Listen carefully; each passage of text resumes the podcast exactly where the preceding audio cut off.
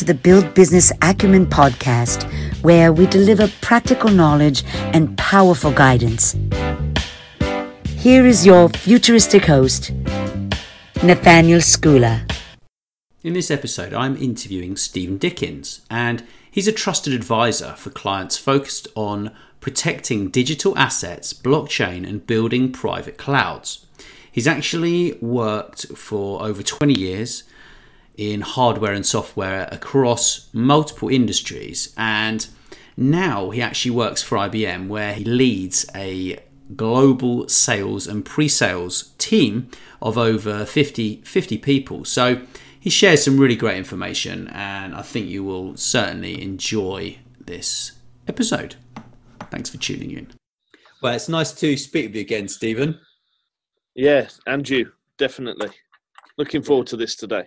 Me too, me too. So, uh, I think, should we talk about pricing first? I know it's a bit of a painful topic, but it's um, it's important, isn't it, to, to, to kind of get your pricing right, isn't it, when you when you're in uh, in business? Yeah, for sure. I mean, I just come from a session actually in the last couple of minutes before we jumped on this call together, talking about how our pricing, how how we define pricing for one of the offerings that we've got in development that should come out later on in the year. And they have me join these teams who are kind of coming up with pricing strategy. And what I'm always amazed with is the amount of guesswork and assumptions that go into how organizations define a price for their solution. Um, people will go out and build a competitive view. They'll go out and in, interview clients. They'll go out and kind of get this view from the market and p- take a tiny sample size and then try and extrapolate that out for how they're going to approach a market with 10,000 clients in it in seven different geographies around the world. So, you know, it's it's really interesting to spend time with our time, our teams on this and how much of that guesswork comes into how a list price is set for a product. And then it's handed over to sales who then have to go and live with it out in the field. Yeah that must be it must be really really hard. I mean with lots of different markets as well and and so would the price actually be the same or different in each of those markets like with you guys? Well ibm operates on seven major geographies, and then there'll be countries within each one of those kind of geography areas. We could probably be having as many as 50 different prices for the same IBM component. So it's really interesting. You, you've both got a price to the market and then price to the local geo. So there's a whole complexity that comes through, which then obviously becomes a sales challenge once the the offering management team have thrown that offering across and into generally available status so that we can then go and sell it. So there's just challenges through the entire process how you define that price how you manage a global deployment to that price and then how sales goes and executes and kind of lives with that challenge as they're tasked with taking that price out and into the marketplace ultimately. Yeah yeah. So are, are sales people over there actually given any autonomy over, you know, being able to sort of reduce that price for like volume and that kind of stuff or? Yeah, so I mean, we've got teams who look after our pricing structures and they've got delegated authorities to certain levels. And then we've got an established process um, around how we run that in order for more competitive situations. We're trying to win a new client. We're trying to deal with a client who, who's operating at scale. But all of that becomes a very manual process very quickly. Um, you know, so you're relying on the good judgment of executives who are seeing across the entire business. So I think if anybody's sort of wanting to get a feel for how they should be setting a price, they've got to be thinking about how they operationally manage that price once it's deployed out there into the field. Yeah, yeah, that makes that makes a lot of sense. So, what are the most interesting meetings that you've sat in with pricing in your whole career? Well, I think there's yeah, lots of them. trying to think of some particular interesting ones. I think you know you're obviously always on the dynamic of the client wants it to cost less and the sales guy wants it to cost more. And they've got competing measures and metrics that drive both of those sets of behaviors. So so that's kind of the first dynamic. You know there isn't the classic win-win that everybody talks about. The sales guy wants to maximize his quota. The client wants to maximize their budget and pay as little as possible. And there really is not many ways to square that circle it's a compromise from both sides so i think the most interesting meetings i've been in with clients as we talk about kind of ultimately price is really trying to understand what the value drivers are for the client. You know, get beyond what we think it should cost us a supplier and really understand from the client side and, and kind of sit the side of the table where the client is and understand the value that they're going to de- derive from the software. You know, I did a time and motion study with a client around a piece of software that we're going to deploy into their retail warehouse. So this was guys in that guys and gals in this warehouse having to walk the floor and we were putting a mobile solution into that um, warehouse for the first time that meant that people would be able to carry around stock information on a tablet the roi case for that just leapt out because this warehouse was so big that people were doing a 10 minute walk to get back to to print something out to then go back on a 10 minute walk so in that situation, price m- melted into the background because we were both having a value based conversation around the ROI of just real people doing real tasks that we could quantify. So that's probably one that would stand out for me, Nathaniel, as we're talking about trying to understand what price means. It's really just a reflection of value. And that's not value in the eye of the seller, that's value in the eye of the client. Right. Right. So, so that return on investment could actually uh, be well. It could be could mean a lot of different things. It could be actually, you know, obviously based on figures, right? But you could also you could also say, well, we are more of a robust company, so we've been around for however many years. We're not going to go anywhere. Versus a company that perhaps is a bit new or might have just launched that particular product line, right? So price then becomes sec- secondary, doesn't it? Yeah, I think it's how much overhead is built into how you define the price. You know, so one of the key components is the corporate tax, the overhead you need to build. You know, you've got to pay for the offices, you've got to pay for the HR department, you've got to pay for the, um, you know, car parking spaces, you've got to pay for the security guard, you've got to pay for the person who sits on reception. You know, all of those have to be amortized across your revenue stream. So obviously, the larger the organization you are, the larger that overhead's going to be. And this is why we see obviously so many organizations focused on cost cutting measures of non revenue generating staff because that obviously impacts the price that they can charge in the marketplace and ultimately the top line revenue. So it's you know size and scale of your non-generate revenue generating kind of operations really does filter into the overall price you can charge. And I think whenever we're having those conversations, that's just a, a, grim reality that we have to build into all of our cost decisions and our cost equations. Overhead fixed oh, overhead. Just fixed overhead's got to be amortized, yeah. and it's it's how you go about doing that and managing and constraining that fixed overhead. Yeah, and how you and how you look at that product as well. Like, is that product just a product to get people in the door, so then you sell them something more expensive? You know. Well, it's interesting in a world where so many of the born on the cloud vendors are out there trying to win market share. I think you're seeing a lot of artificially low priced offerings and solutions. And I think whilst that might be good for the early entrants, you've also got to be aware as a client that's not going to have, st- be the situation for the long term.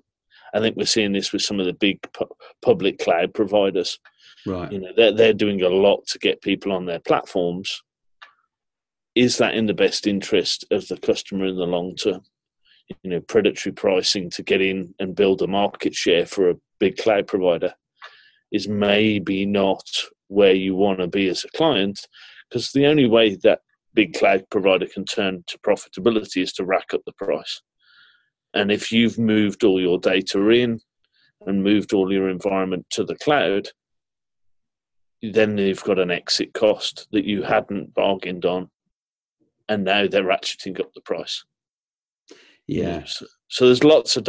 I see it increasingly. You know, nothing is ever as cheap as it would appear on the surface, and people have got to b- build that into their thought process. What's my cost of getting out of this situation? Not what what my cost is of getting into this situation. That's a very good way to look at it. Never thought about it like that. Well, just ask yourself how much it costs to get your data off some of the big cloud providers. So you decide to fall out with, I don't know, I'll, I'll pick on Amazon because they're yeah. the big, you know, yeah. you decide you want to fall out with AWS in three years' time and you want to move to, I don't know, IBM Cloud, hmm. Google Cloud, Microsoft Azure. Pick any other cloud, but you just decide you want to terminate your relationship with Amazon. What's the cost to get out? I don't know. That's that's never factored in. Obviously, AWS are doing a good job at telling you how cheap it is to get in to their cloud. Right. That's that's a lot less hidden of what it costs to get out of that cloud. Right. And I think, you know, that rush to the cloud, we're starting to see a lot of people now as the cloud market matures, mm. get caught out by that very situation and and realize the cost of moving and how hostage you are to some of those cloud providers. Wow. So yeah. so so all of that's like in the small print then of your contract oh, yeah. sign. Def- that's painful, yeah. man. Oof. Yeah, definitely buried on page 38 in you know eight point font stuck Ooh. in legalese that you're not going to get your head around quickly. Mm. And I think this is if something's too cheap, there's a catch. Would be my advice to um, a lot of corporate buyers and procurement teams out there. Yeah, that's that's painful. I can just I can only just imagine how upsetting that must be for for for some people out there. You know, especially if they're trying to use some sort of different apps or something that they're not found on that particular provider's list um, or not to the standard that they could get somewhere else. I'm learning a lot about cloud at the moment, but but our listeners, they're they're they're, they're probably they probably they probably know what cloud is because most people do now, but they don't know about um, you know most of this kind of techie stuff to be honest. But it's the same though isn't it? It's the same like anywhere. Like when you when you sign up to a mobile phone contract and then you work out that like you know new customers are getting eight gigabytes of data right for the same price that that and you're getting four it's like hold on you've been with the company for how many years? Shouldn't you get like um preferential rate just for customer loyalty? Surely. You would think so as the client. Yeah. But what the, what they've done is built in the cost of acquisition of the client. So, you know, you as a client, there's a cost to acquire you. Yeah. That cost is you know, in the first year, I've got marketing cost, I've got sales and general administration, SG&A costs, I've got the teaser offer price that I want to offer you to get you onto my platform. But built into that model is price increases on the back end because right. there's a cost to you of moving. How many people actually move TV provider, mobile phone provider? Gas and electric provider. Yes, those markets have become more competitive and it's got easier to move than it was maybe 15 years ago. But so many of the people just stay and let the price ratchet up because they haven't got time or yeah. the effort or the inclination to move. Yeah. So everybody knows that who's setting these prices, and that's built into the five year business case when they're off- offering a new service. Right. That's interesting. So you're looking at it on the back end. I get it. I get yeah. it. You got to make the businesses have got to be profitable and they've got to get that profit somehow. They might get not get it in the year one and two, but they might get it in years three, four, and five. Right. I get it. That's quite interesting actually. I love I love speaking to my mobile phone company. I'm not going to say who they are, but I love busting their balls. I really do. It, makes me laugh. I call them up like literally when I when, and they're trying to sell me a package, you know, and I'm just like, no, no, no. And I'm usually I'm speaking to some chap in, you know, abroad in a call center. It just cracks me up. It's, it's just like sometimes I've actually turned off turned off the microphone because I'm laughing so hard that I've just busted this guy so so hard for a deal that I know he can't do, and, and I know he's got to be nice to me. It's just like yeah, it's it's good sport. I mean, you should be ringing your providers once every year, yeah. saying saying you're going to move, even if you have no intention of, and yeah. you'd be surprised what they're authorised to do from a customer retention point of view. Oh, so. Yeah.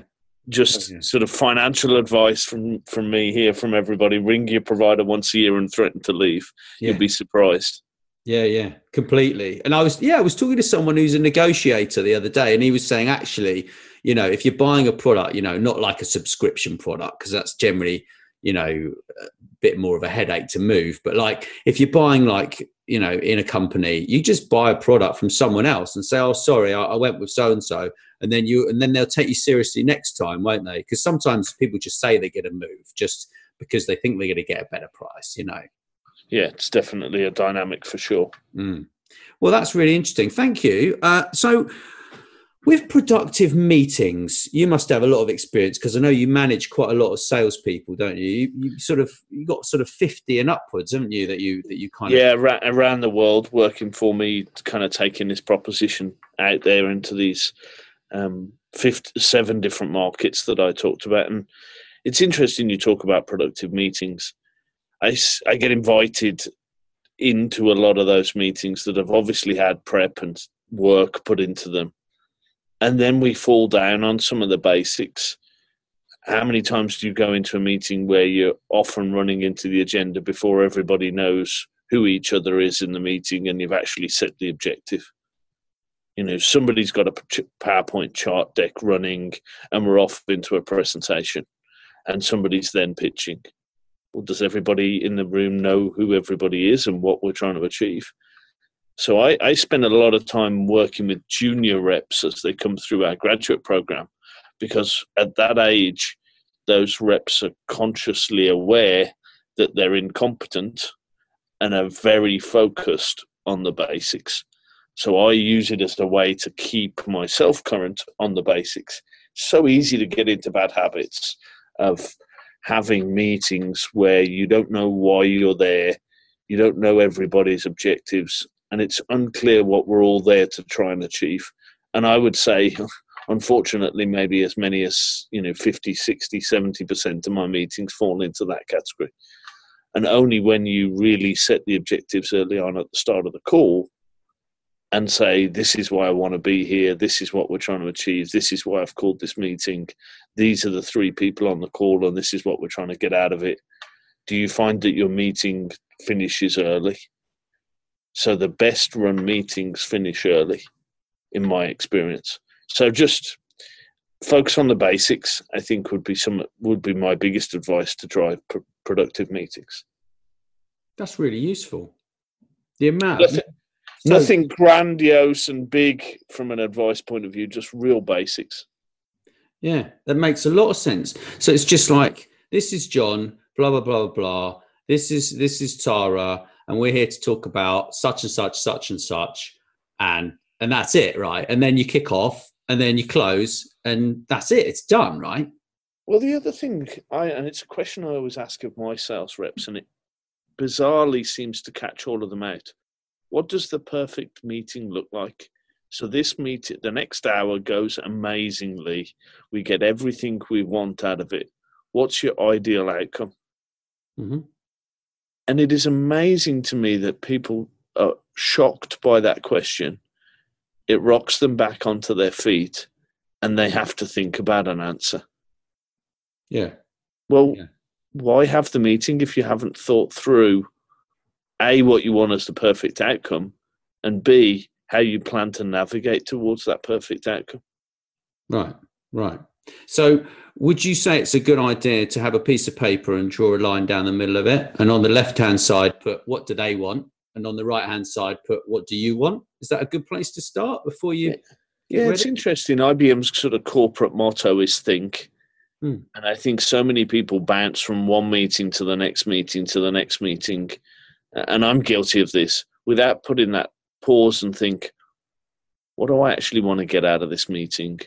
What do the people in the room actually want to get out of this meeting? And what's a good set of next steps and actions? I see, and then how are we going to make sure what we talk about in this room becomes something actionable? Because we don't just want to have a meeting, we want it to be part of a structured process to drive an outcome. You know, whether that's an internal outcome, whether that's a client situation, you're not just having a meeting for meeting's sake. It's part of a journey to achieve something. Right. So, so do you think a lot of meetings could be just avoided altogether because they're a waste of time, and, and actually you could just do it in like two or three emails? Well, it's interesting. I've become a big user of Slack over the last 12 months as mm-hmm. a communication tool.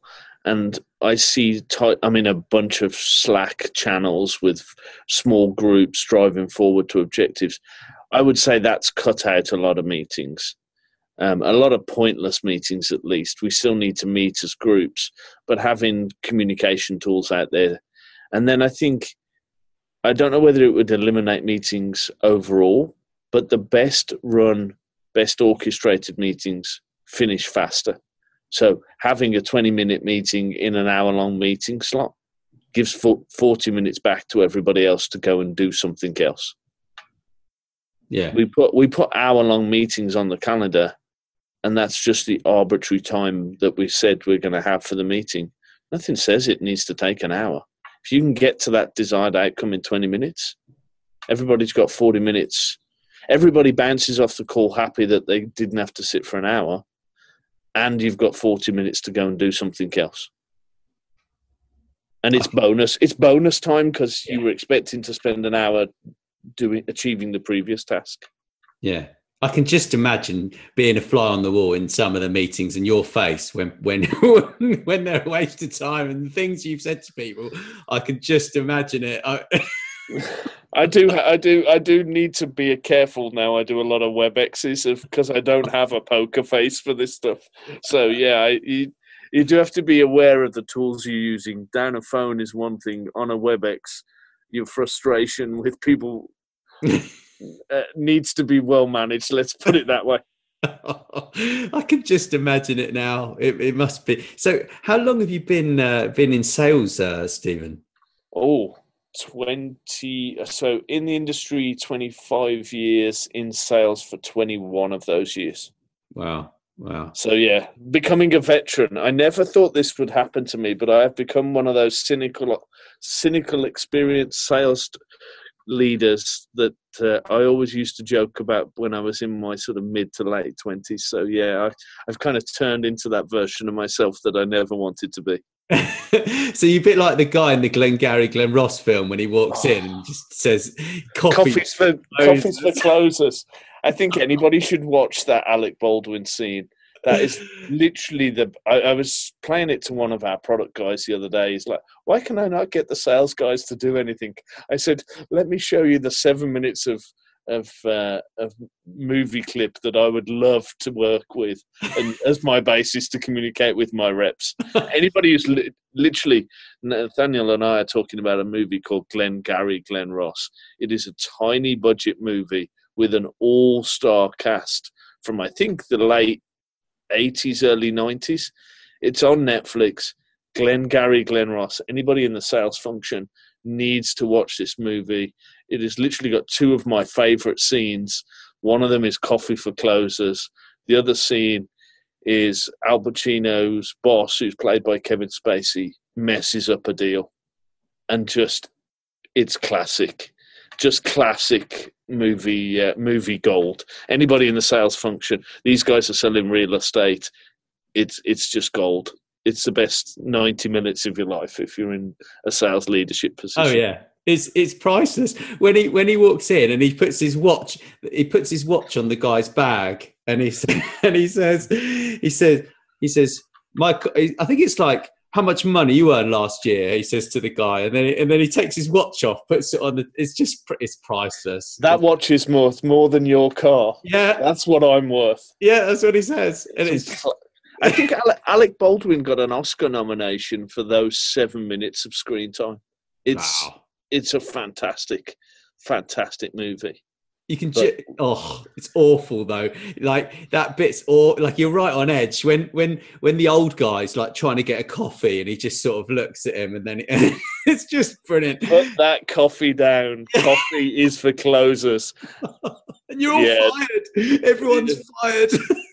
First prize is a Cadillac Eldorado. Second prize is a set of steak knives, and third prize you're all fired. Just a classic. I, I, as you can tell, I recite this movie on a daily basis. I can just imagine it. It's oh dear, oh dear. yeah, it's, a, it's a class. Anybody in the sales function, it should be Yeah. compulsory watching. It, the Coffee is for Closers YouTube clip. It's up on YouTube. Various people have ripped it off and put it on YouTube.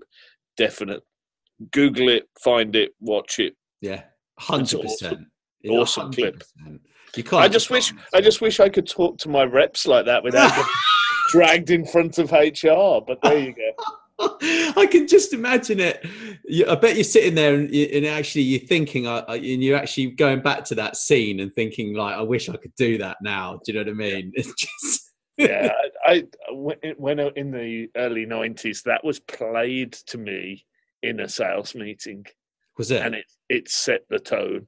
And you just literally couldn't do that these days. I'd be I'd be fired for a gross misconduct and HR violation if I played that clip to anybody. 'cause- but it, it is it is that good. it is. It is. I think it's um, it's it's motivational when you watch it. If you're in sales, there's no doubt about it. You know. Yeah, for sure, for Yeah. sure. Yeah. But so, do you think meetings where you, where people are standing up are a good idea instead of sitting down? Well, I think, and we've just transitioned to using WebEx. I think anything that makes a meeting interactive, anything that makes a meeting engaging. So many people are in meetings and doing email, they're on their phones, they're doing something else and they're not actively engaged. Anything you can do via whatever of the platforms or tricks like getting people to stand up where they have got laptops down and engaged Yeah. is going to make for a better meeting. Now, is that practicable if people are on meetings sort of 10 hours a day? Maybe not. But if you want to get those highest impact meetings, being able to kind of enforce a no laptops policy, or we're going to do this meeting standing up, or we're going to try and do this meeting in half an hour, not an hour. Right. You know, so just little tricks like that can often drive just different outcomes. The best meeting I've had in the last year was a 10 minute meeting really? where, we- yeah, where we were all. So I was meeting with a software vendor at their annual conference. The lady, the general manager of their business, was busy, got held up by a client, apologized, and we had to have what was a 30 minute meeting in 10 minutes. She still talks about that meeting as the most productive meeting she's done in the last two years. We talk about that meeting because what we did is did half an hour's worth of meeting in 10 minutes because we had to, yeah. because the situation had engineered itself to be like that. Right. So makes you wonder if all of your meetings were done in a third of the time, would there be better meetings? Yeah. Well, I think it's just like you say, putting down what you want to get out of the meeting and making a list of the points, you know, and the ones that, and it's also back to like working out is it important? Is it urgent? Do I need to talk about it now or can I leave it until another meeting? Do you know what I mean? Yes, exactly. Being thoughtful, as I said, think what why am I here? Why is everybody else here? What am I trying to achieve? What is everybody else trying to achieve? What does that ideal outcome for me and for the others? What does that look like? And how do we get to that point? And Yeah. get to that point as quickly as possible. And if it's a one of a recurring set of meetings, how are we going to make sure we hold each other to account to make sure we deliver on the actions? just thought. It sounds simplistic, but so many people don't put thought into their meetings. Thanks. That's really helpful. So I know you're big on sales pipeline, right? And you've got yeah, well, you would be, wouldn't you? You got your steak knives, have you? yeah, it's my, it, feels like my mastermind specialist subject at times. Um, but yes, trying to make sure that my team at least win a set of steak knives uh, is uh, is is uppermost in my mind at all times. I could just imagine the Cadillac. the Cadillac Eldorado for the yeah. guys who do this well. Yeah, I mean, it's really interesting sales pipeline. It becomes a data scientist task if done badly, and it becomes an art form if it's done well.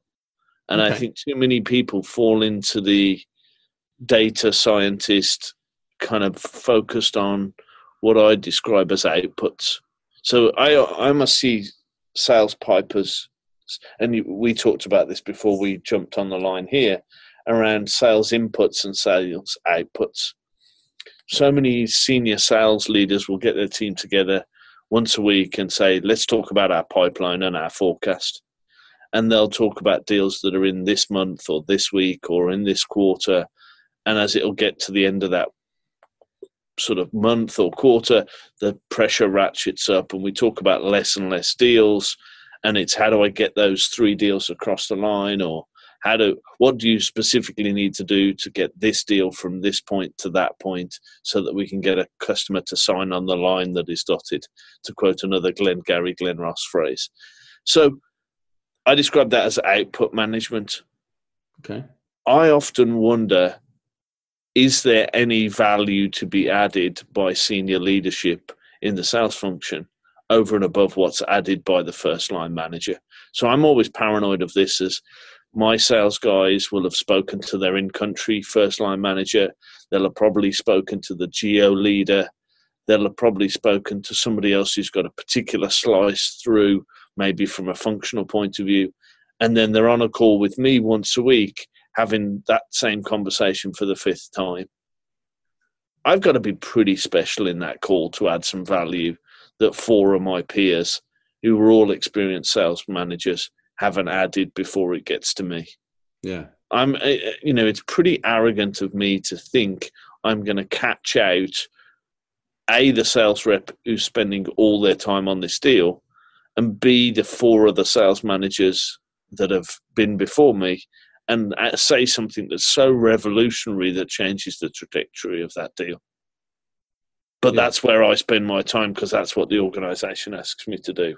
Right. So I try and minimize wherever possible that type of sales overlap and overlay and spend my time with my reps on what I call the input part of the, the sales pipe.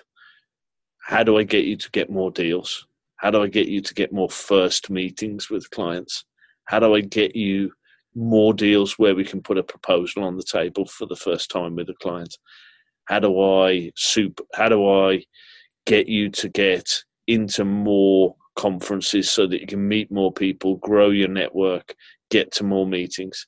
How do I help clients find you through social media so that you can drop stones into more ponds?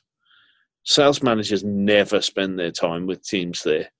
But it's from from my perspective, I think it's the biggest way to grow my pipeline.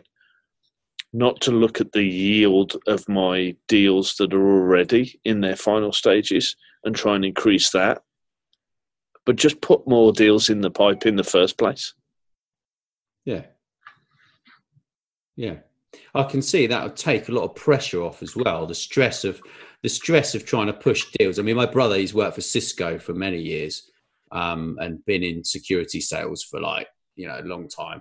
And, you know, I know the stress that he goes through when like a deal, you know, when he was working in the in the reseller channel and sort of working with the distributors and then, you know, they're trying to close a deal in this quarter and then, you know, it's just a nightmare it's an utter nightmare, like because there's so many factors that can affect that deal, right? And uh, it might not work. Do you know what I mean?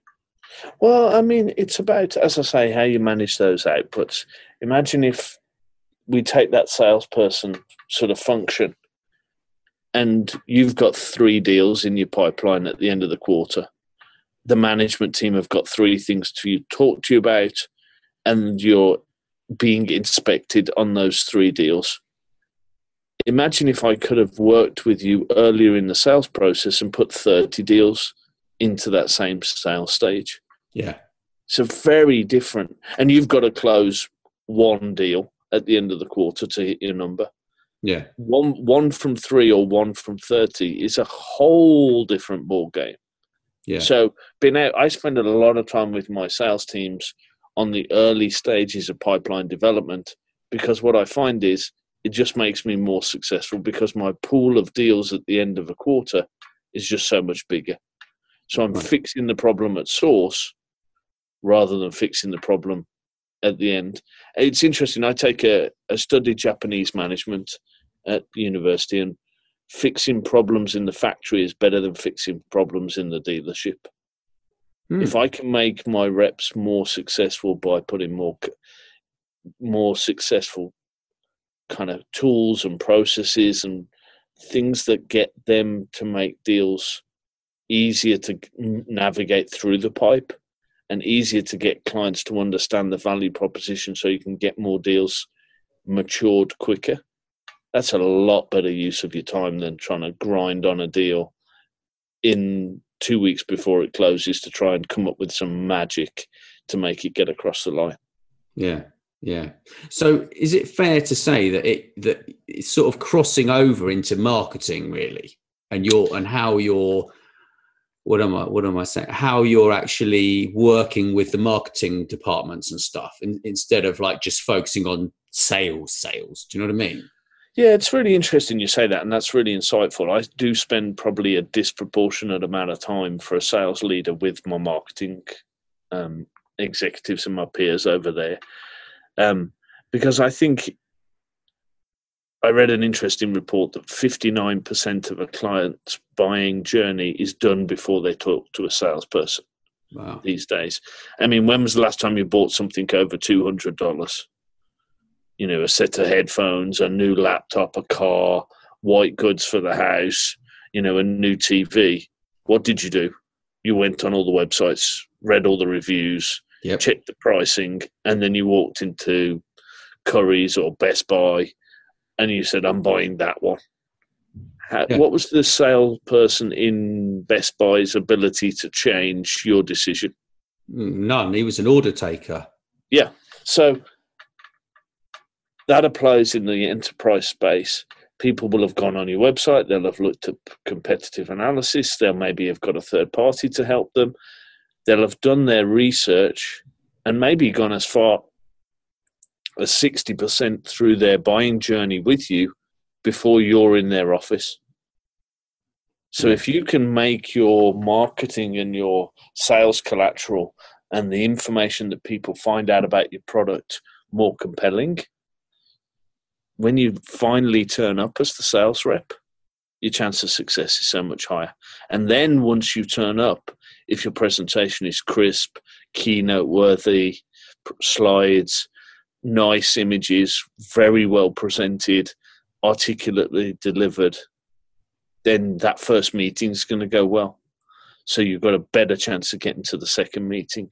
If the second meeting then has got really good collateral assets, material, you've got a good chance of getting to the third meeting. If you can move those meetings through as fast as possible, you can be collapsing 12 month sales cycles into three months if you do this right. So I, I spend a disproportionate amount of time thinking about sales velocity through the pipe, thinking about inhibitors and snags along the way and how I can fix those. You know, just one of the ones we've we've just rolled out a process where we've got um, four key sales plays. Each one of those sales plays has got a five chart deck and a 20 chart deck. Those decks are all scripted and they've all gone through our digital agency to be as high quality as if we were delivering them on 60 foot screens and for keynotes. Why Nice. have I done why have I done that for sales presentations? Well, why shouldn't a salesperson have the best quality assets and material in their hands? Why Yeah. do I have to give them low quality graphics? You know, the fonts are all wrong. and then expect them to say, "Well, why did you not close this deal?" Fixing stuff in the factory rather than fixing it in the dealership. Yeah, that makes Just- makes huge sense, massive sense, and and and also like building relationships as well, like with with within social media. Like I, I heard you mention that a few minutes ago. Is that is that fair to say? Well, I mean, if I was trying to sell to you, what would be my best sales tool? Would I and, and we connected via social media, so that probably is a, you're a bad example. But if I was trying to sell to you and I was trying to sell on the phone, I was to send you a letter. I tried to send you an email. I tried to send you a direct message on Twitter or on LinkedIn. Hmm. What platform would I have the best hit rate on? Probably LinkedIn, actually, depending on depending on if I needed what you were selling or if I may need Yeah. what you're selling, and then how you approach me as well. You know. So if my best chance of getting, and, and you're a sample size of one, but I hear this consistently from business Mm. people, is the best chance is on social media. Yeah. If I've if you've just said the best way to get hold of you and to get a initial conversation with you is via LinkedIn, Mm. why as a salesperson would you not be a Jedi Knight of LinkedIn? LinkedIn Very true. because that's just become the best tool to speak to customers for the first time on. Yeah. Now I'm not I'm not saying you close deals on LinkedIn. I I've spoken to two clients this week who found me Mhm. via social media. What a great way to build your pipe if you don't have to do any outbound work. Yeah. Yeah. I was just thinking about it yesterday and like back to the old days of like the Rolodex and this posh lady in the office that used to like give me a card and say, This lady's just changed jobs. You, there's a new buyer there. You must call her. And then I'd call them up and then send them a letter, you know, and like how much that's changed now. Like even even if you're a buyer and you're looking to buy something, you don't call them. And if you do phone, generally people don't even answer the phone in some of the companies. I'm trying to do something at the moment and, and book a, a venue. So I call up, there's no answer. So I, I was just like, right, okay, I'm going to just email, have a response within half an hour. You know, it's bizarre the way The things. world, the world has changed completely. yeah, The best way to get hold of me is to send me a either a Slack message internally yeah, because I'm drowned in email. That's probably the best platform. yeah. Um, or to get me send me a direct message on Twitter All right. because I'm on phone calls probably twelve hours a day. Wow. How you how are you going to phone me? yeah, exactly.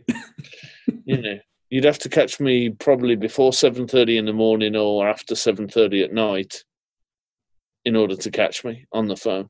Yeah, So how do uh, you know the and that's the client you're selling to has got this, that same work schedule. So you just got to think about the tools.